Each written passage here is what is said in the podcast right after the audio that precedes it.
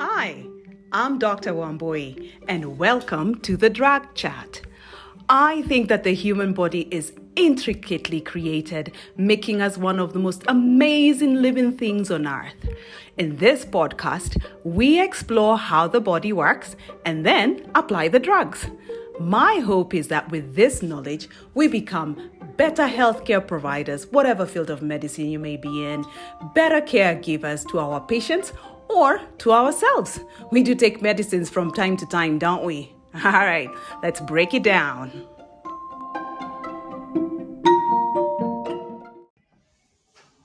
Hello, my podcast friends. I hope you guys are doing well.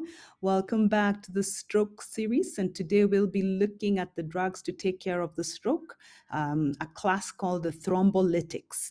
All right. But before we get to the drugs, let's just remind ourselves about this, what the strokes are. So, on a normal working day, your brain needs oxygen and nutrients to be able to function. Remembering that the brain is a computer of all computers, and your body depends on the brain functioning for it to function. All right. So, for this oxygen and nutrients to reach your brain, the delivery mode is the blood, and the blood is carried in your arteries. Okay. So, there are two types of strokes the ischemic stroke and hemorrhagic stroke. In the ischemic stroke, that means that there is a restriction or a reduction of blood flow to your brain. So there is, there is your blood trying to get to the brain to feed it and to give it some oxygen, and it gets a roadblock, a clot. So now it cannot pass through, and your brain is deprived of oxygen and nutrients. And there you have with a stroke. On the other hand, you have a hemorrhagic stroke. And a hemorrhagic stroke occurs when the same artery in your brain ruptures. Basically, it bursts. And when it bursts, the blood goes everywhere. And that puts pressure on your brain cells and damages them. And there you are with a hemorrhagic stroke. Or that same vessel, the artery, forms a bulge which is called an aneurysm, a balloon, like it balloons out, right? So it gets weaker, and again, it leaks, and blood goes everywhere, putting pressure on your brain cells, damaging them. And there you have a hemorrhagic stroke. Okay. So, like I said, our drugs today are called thrombolytics and thrombo and lytic. So, thrombo means clot, and lytic means break or, in, or to disintegrate. So, what these drugs do, they bust up that clot, they break down, they disintegrate that clot. Thrombolytics are the cornerstone of therapy in ischemic strokes. Their work is to get rid of that thrombus, to get rid of that clot. All right, so you're not using this in hemorrhagic strokes, you are using them in ischemic strokes. Okay. Now that we have that out of the way, let's go to the next question about this clot. First, a clot is made up of little particles called platelets, and then it has a meshwork of protein strands called fibrin. So clotting is a two-step process. And I'm sure if you have a cut, you have seen it starts bleeding. Yes, you could stop it, but then your blood also knows how it I mean, these bodies are amazing. It already knows how to stop this. So first, it puts a weak, it puts a, makes a weak formation of a platelet plug. Right? So it first plugs the place that's bleeding, and then this plug gets stabilized by a fibrin network. It looks like spaghetti, you know, those long strands, and then they crisscross and all that just to make sure that the plug they just formed is stable. It's not going to be breaking down in a little bit. So, our bodies, as you can tell, are amazing that they know how to already um, bust up uh, okay so after uh, so after a while you get better the bleeding stops right so our body already has a way on how to break up that clot because it cannot go on forever right so again on a normal working day in your how your body needs to get rid of a clot and a plasma protein called plasminogen is called into action. So, in the work of trying to break up this clot, the person or the, the guy that comes up to work is plasminogen. And it, its work, this protein, plasma protein called plasminogen, its work is to activate an enzyme called plasmin. And now, plasmin is the one that does the beautiful work of breaking down that fibrin, breaking down that spaghetti mesh that was that was created by the clotting process. So now we need to break it up. And plasmin that got activated by plasminogen is who breaks up the fibrin. However, this breaking down cannot go on forever, correct? So at some point, this plasminogen changing into plasmin needs to be stopped. And wait for it, there already is something that exists. It's called the plasminogen activator inhibitor 1. I know when it comes to names, we know we just call them like it is, the scientist, right? Okay, so your body, usually how it makes a clot is a two step process. A weak plug of platelets gets stabilized by a meshwork of fibrin.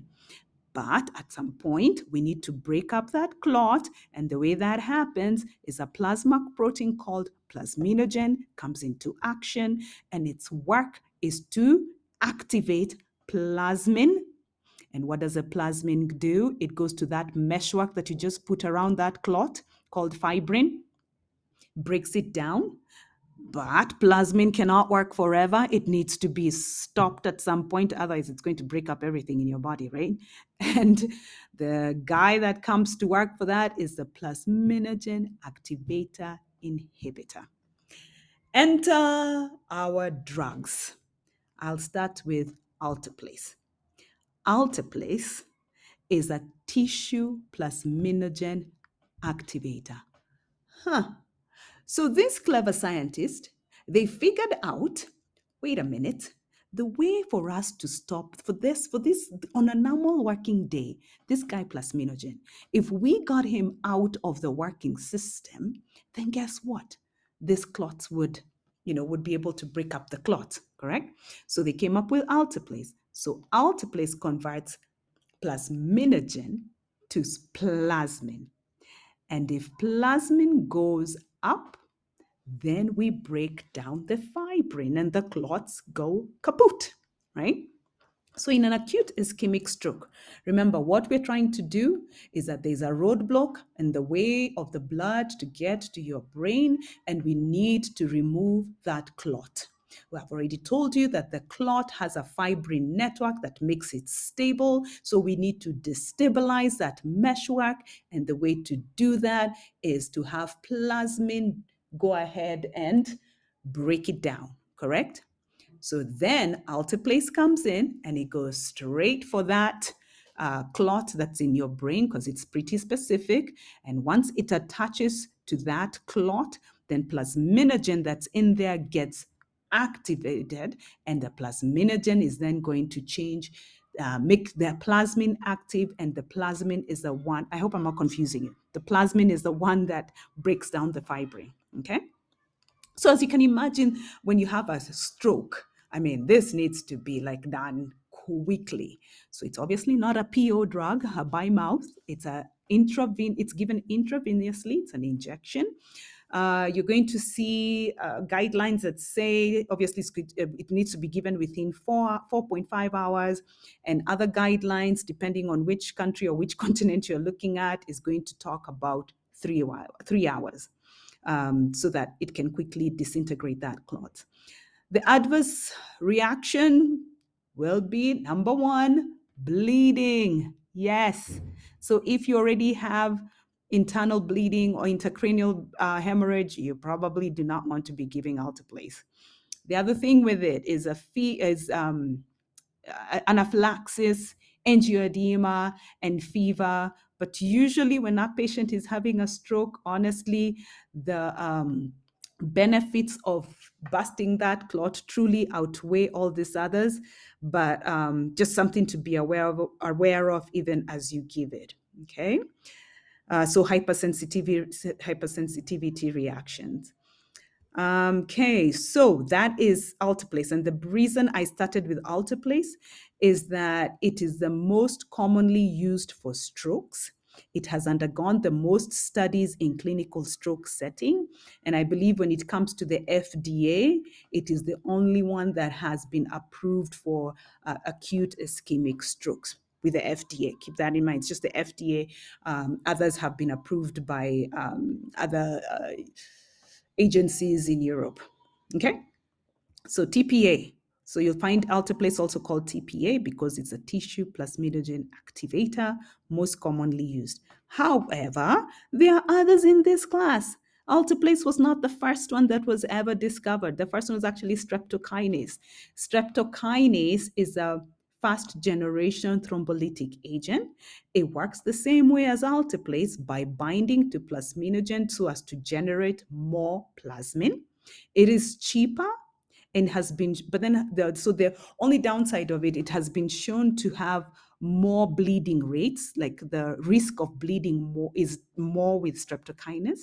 It has more allergic reactions, so hy- the hypersensitivity is more with um, streptokinase uh, because it doesn't have the specificity that alteplase has. Okay, so the other um, fast few drugs also was urokinase, and urokinase is formed by your kidneys and is found in urine, and it also works. How? Convert plasminogen to plasmin. And then the plasmin will break down the fibrin. And uh, this, the urokinase, though, is um, indicated to dissolve clots that are in the lungs and the heart. You'll also see them, you'll also see urokinase used to restore patency in catheters. All right. Um, so urokinase and streptokinase, as much as they may be cheaper, they also have a higher risk of bleeding. And then there is this one called tenecteplase. And for short, we call it TNK, tenecteplase. I like the name. So it has a longer half-life than alteplase. It has greater binding affinity for fibrin hmm, it's already looking like it's going to be better than an alteplase, right? And then on top of that, it's given as a single dose. So you see in um, alteplase, it's given in a, like two doses. There's 10% of it is given as an IV bolus of a, a minute, and then the 90% that remains is given as a, an infusion over an hour.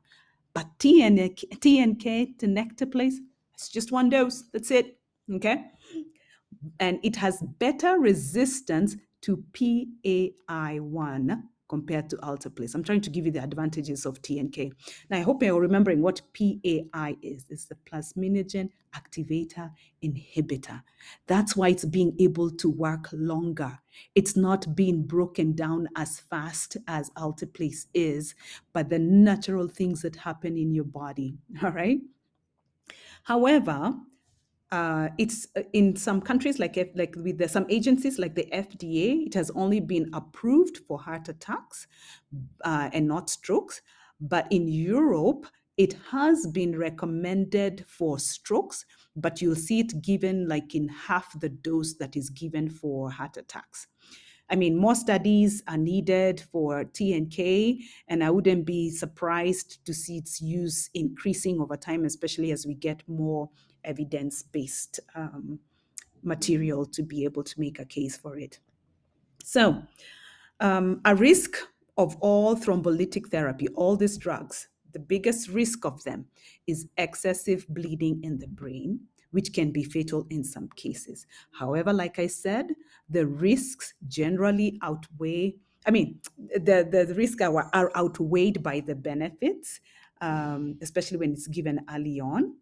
I think over time we are trying to improve how we are going to give this thrombolytics by looking at different ways to deliver it right up to the clot. You know, I've seen uh, something called sonothrombolysis, lysis, where lysis, lysis, where you know we are using ultrasound to assist us to see how close can we get to that clot and clot and bust it up. How can we deliver it with um, think it was being called intra-arterial delivery, where we are taking we are taking the thrombolytic therapy right up to where that clot is. Okay, so those are thrombolytic.